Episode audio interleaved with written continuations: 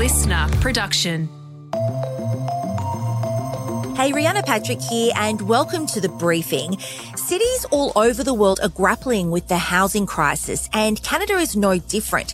The Canadian government just banned foreigners from buying residential properties. Whether you're the new Canadian president of Walmart or whether you're a student in engineering from another country, we are telling you that, you know, you can kind of visit, but we don't want you to live here. But is it the answer in making home ownership more affordable?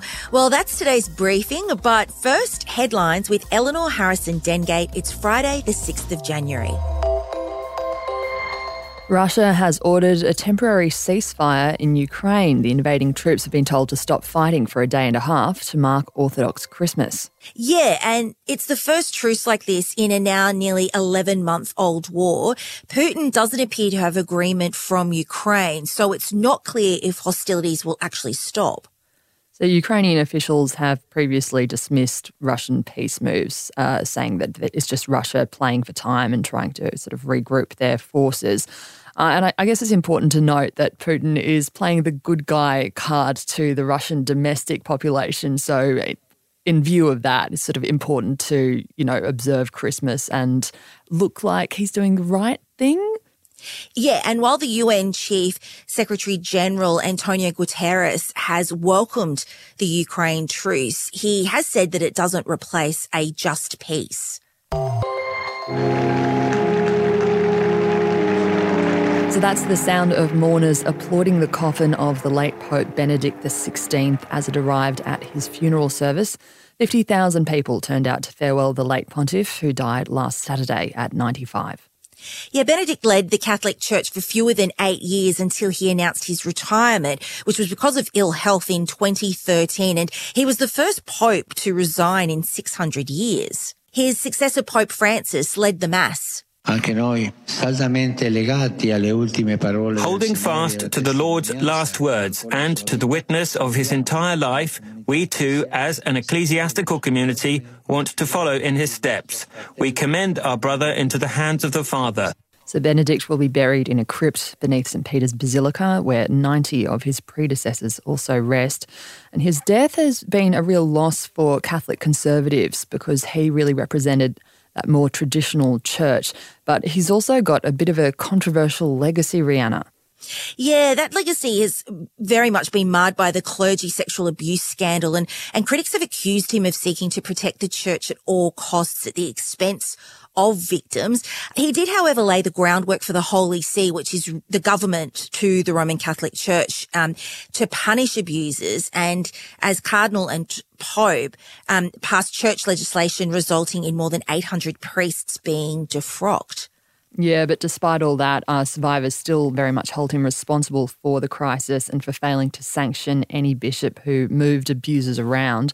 And they sort of identify him as embodying that system that has protected the institution over victims. An Australian woman who was one of the so-called ISIS brides that were repatriated from Syria has been charged with entering or remaining in an area controlled by the so-called Islamic State group. Police allege 31-year-old Mariam Raad travelled to the region to join her husband and was aware of his activities with the terrorist group. So it's understood he was a high level recruiter for the organisation and died there in 2018. Last October, Raad was one of four women and 13 children who were brought back to Australia. At the time, the four women released a statement saying they were willing to do whatever is asked of us by government authorities. Yeah, so this arrest comes after a long running investigation, which started when she was still in Syria and police say new evidence led to this charge. And if she's found guilty, she could spend up to 10 years in prison. And it's believed there are around 40 Australian women and children that are still in Syria yet to be repatriated. So the federal government has said that there is no ongoing threat, while Save the Children's also made an interesting statement basically saying that Australia is showing it's possible to repatriate its citizens while also balancing those potential risks, and that it's better for these women who may have committed crimes to be charged and prosecuted in Australia, where we have a robust judicial and national security system. COVID has hit our life expectancy rates and the latest population numbers show we're living about five months shorter as a result, according to the Centre for Population report. So at the moment, men are expected to live for 81.2 years and women for 85.3, although in the next decade, that's meant to rise for men to hit 83.5, while for women, it'll hit 87. And I mean, that same report also predicts Australia's population will reach just under 30 million in 2033. And there was also some interesting statistics in it surrounding COVID, Rhianna. Yeah, so nearly 79% of all Australian COVID deaths happened in the first eight months of 2022 as governments kind of lifted those restrictions and eased masked rules. And about 129,000 people died in Australia between January and August 2022, which is just over 13% more than died in the same period in 2021. And it's 17% more than the historical average. Briefly, in other news, the flood crisis in the Kimberley is expected to last another week. A section of the Kimberley Highway has collapsed, while roads to Broome and Derby have been cut off. Yeah, Prince Harry is giving two exclusive interviews ahead of his book launch next Wednesday, where he talks about the physical altercation he had with his brother. The National Library's free public digital archives, Trove, may be forced to close without funding. The library says with just six months of funding left, it's facing very, very big decisions about the future of the free online resource, which receives more than 20 million hits a year. It turns out our nursing homes are in jeopardy, with seven in 10 of them running at a loss. A new report is calling for more money from the government for the sector. China's ban on Australian goods is showing the first signs of lifting, with four major Chinese importers cleared to restart trade and buy our coal. And a country practice star, Joan Sydney, has passed away aged 83. Now, Sydney was best known for playing Wandin Valley Hospital's matron Maggie Sloan on the long running soap during the 80s and 90s. And she also was a part of the Neighbours cast in the early 2000s, starring as Valda Sheargold. Sydney passed away peacefully last month at her Sydney home. Eleanor, she is an iconic figure, particularly as a watcher of a country practice. So, what made her so iconic, Rhianna? So, when she was Matron Maggie Sloan, she had a very particular hairstyle. And that hairstyle kind of went along with the character of who she was. But I did see uh, another former star of a country practice saying that her, she had this amazing comedic timing that made it look effortless, which just goes in a way to showing how good an actor she was because she made it look easy. But yeah, I just think if you grew up during that period of the 80s and 90s, or if you were, you know, a neighbours fan and you knew her work there, there was just something about her acting style. So yeah, iconic. Maggie Sloan has left the hospital. Yeah, it's a very sad loss. Thanks, Eleanor. Next, will a ban on foreigners buying residential properties in Canada be the answer to Australia's own housing crisis?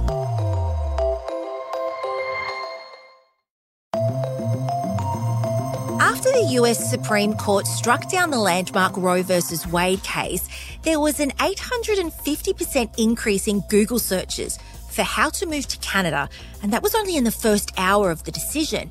But a new two year ban on foreigners buying property in the country puts a dent in the plans of those Googling to leave the US and also for other non Canadians. The ban came into effect on January the 1st, but not everyone is keen on the changes or whether it will indeed help home affordability. Michael Bourque is the CEO of the Canadian Real Estate Association. Thanks for joining the briefing, Michael. Why has Canada introduced this ban? I think really it's um, a political gesture in response to the frustration that Canadians have that housing has become so unaffordable, uh, especially uh, through the the past few years, as you know, all around the world, the price of houses went up uh, during the pandemic.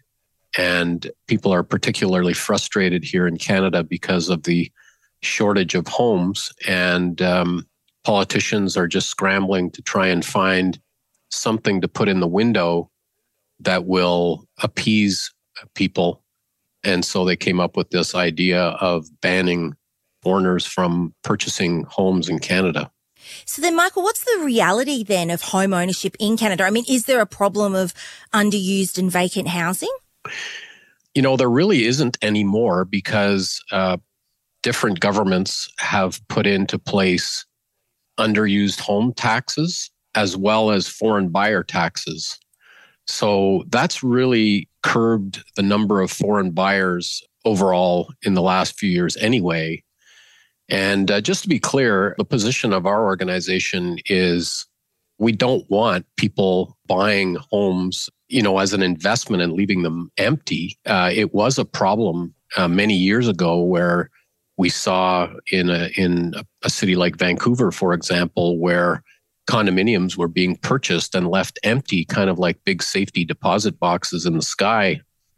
And um, we don't want to see that because it, it takes away inventory from the housing market where we have a shortage of homes as it is, and, and we'd like to make those available. So governments responded to that by introducing taxes on underused properties. And uh, they also introduced foreign buyer taxes so that really, if you're going to move here and live here and work here, then you could purchase a home. Uh, but if you were going to live somewhere else and you just want it as an investment, then you were going to pay. So th- that really had an impact in uh, British Columbia, for example. In um, 2017, the rate of foreign ownership was about um, seven, eight percent. Uh, this year, it's under 1%, and it hasn't been above 2% for a few years. So these policies were already working, and there was no need to ban foreign buyers uh, as the federal government here has done starting January 1st of this year. That's interesting, Michael, because in Australia here, I mean, we also have a bunch of rules around non-residents buying property. And I think it's about sort of two to 3% of new and established home sales are made up of, of foreign investment. But there was a survey that was done here last year by a university, which found that 80% of Australians blamed foreign buyers for driving up housing prices. And I mean, you've just said that, that Canada has quite low levels of non-residents buying up housing stock. Where do you think the general population gets this idea from that that that's where the problem lies. Uh, you know, I, I honestly don't know where the where that idea comes from, but I can tell you that introducing laws like this reinforces that point of view, which is simply not based in any kind of fact. And so I think what it does is it feeds this, um, you know, prejudice that uh, that some people would would have, and it also exacerbates the frustration that people feel from not being able to access the housing market because as they've seen in, in New Zealand, where they also have, uh, you know, and have, have had a foreign buyer ban for a few years, it doesn't work because if there aren't a great number of foreign people buying properties in the first place, when you introduce the ban and you let a few years go by, you see that the price of homes is not uh, going down and so you're you're even more frustrated because the government has promised something that would work and it doesn't work. Yeah, Michael, I mean, that's something that your association has been very open about, that it's not this, you know, Canada is seen as this welcoming place for all, but a ban like this is basically saying kind of don't come here. Yeah, it really hurts our brand. You know, um, uh, successive governments over many, many years have invested heavily in uh, the Canadian brand as a multicultural, open society that welcomes people from all around the world. People are are often surprised when they come here at just how welcoming it is. In fact, I read a story this morning about a uh, Afghan family who moved here. The fellow was an interpreter for the Canadian military in Afghanistan. He moved here He's an Uber driver in Toronto. And he was uh, being interviewed about his experience. And he said that he is just amazed at how much religious freedom there is in Canada, where all of the different religions live here in harmony and that it's allowed. We are able to attract people from around the world, you know, whether they are experts in artificial intelligence or they're carpenters. We want to attract them because we need people, we need workers. We have a shortage of workers across the board, skilled workers in healthcare, in construction, in technology, and we're competing with other countries to attract these workers. And um, one of the things that we offer is this brand of being a multicultural, welcoming nation.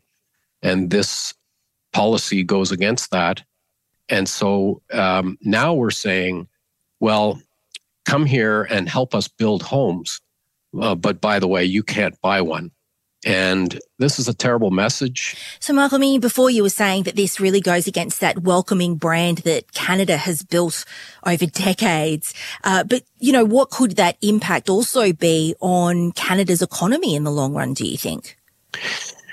Well, you know, I mentioned that there's a global competition for talent. And uh, this really hurts us because, you know, one of the impacts of this is in employee relocations for example, if there's an employee in Seattle working for Microsoft and they get a promotion to Toronto and it's a person with a young family, they own a home in Seattle, the promotion means they'll probably be in Toronto for 5 years. They would obviously want to stay in the housing market, have a home for their for their family. This law says you can't buy a home in that circumstance. And so that person probably would say, well, can I stay in Seattle or can you transfer me somewhere else? And there's other examples as well. For example, students. There is an exemption in this um, foreign buyers ban for students, but it's completely ridiculous. It, it, it, as a student, you would have had to file a, a tax return for three years. You know, if you come from a another country, you probably haven't filed a tax return because you don't have any income here. And then there's a limit uh, on what you can purchase of $500,000. Well, this is a completely random number. There's no data to support this number of $500,000. And if you're trying to help affordability, why would you have an exemption for people who would purchase from zero to $500,000 instead of having an exemption for say people that are purchasing things that are over $3 million because you know then you're not competing with with anybody on an affordability scale. So you know this is um, putting us in a bad competitive position because that student who might move here to go to school and probably their parents willing to buy them a condo that person once they've been here for a few years you know we're hoping they'll stay we're hoping they'll stay here and contribute to the economy, use what they've learned, and be a Canadian citizen. But now we're discouraging them from staying here because we're telling them they can't buy a place to live, they'd rent. You know, this is on top of uh, a lot of, you know, again, through the pandemic, a lot of these students who would have been not allowed to enter the country and have to study remotely anyway. So now we're just making it worse because now that the pandemic is waning and people can now enter the country, they're finding that they they can't purchase a piece of property unless they meet this very narrow criteria. So whether you're the new Canadian president of Walmart or whether you're a student in engineering from another country, we are telling you that you know you can kind of visit but we don't want you to live here and that's a very bad message and very bad policy from an economic standpoint. Yeah, all valid points, Michael. And you're so, you're so right. Like I think as Australians, you know, we feel like Canadians are like us, very friendly, very welcoming, you know, that we have a lot in common. And, and you're absolutely right. It's, you know, it's just so complex in, in the message that it's sending out and then what it's going to look like going forward if, you're already, you know, like everybody else, looking for talent to stay. So, uh, or talent to even come. I'm aware of the uh, Australian policy, and I will say, um, you know, you have similar restrictions on foreign buyers. But one of the things that you've done, which I think is really smart, is that you are creating exemptions for uh, people who are going to build. So I believe in Australia that if you buy a piece of vacant land, for example, and you're going to build, you know, some housing units that you're exempt. And I, I think also you can buy an existing home and tear it down and build more units or at least add on to it.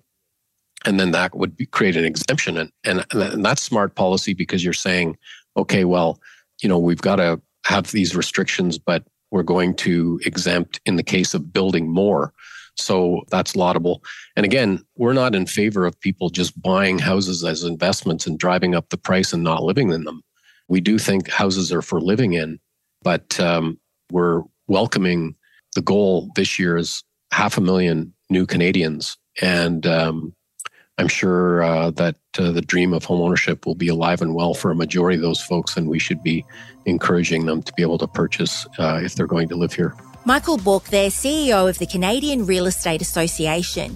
A really complex issue and one that we know Australia is still trying to also find the answer for. But it sounds like limitations on foreigners buying residential properties won't really make a dent with such small numbers buying properties. But I guess we'll have to wait and see what happens in Canada over the next two years. That's today's briefing. Tom is back on Monday and he's going to dig into the continuing rise of food prices and what effect labour shortages and supply issues will have on our budgets.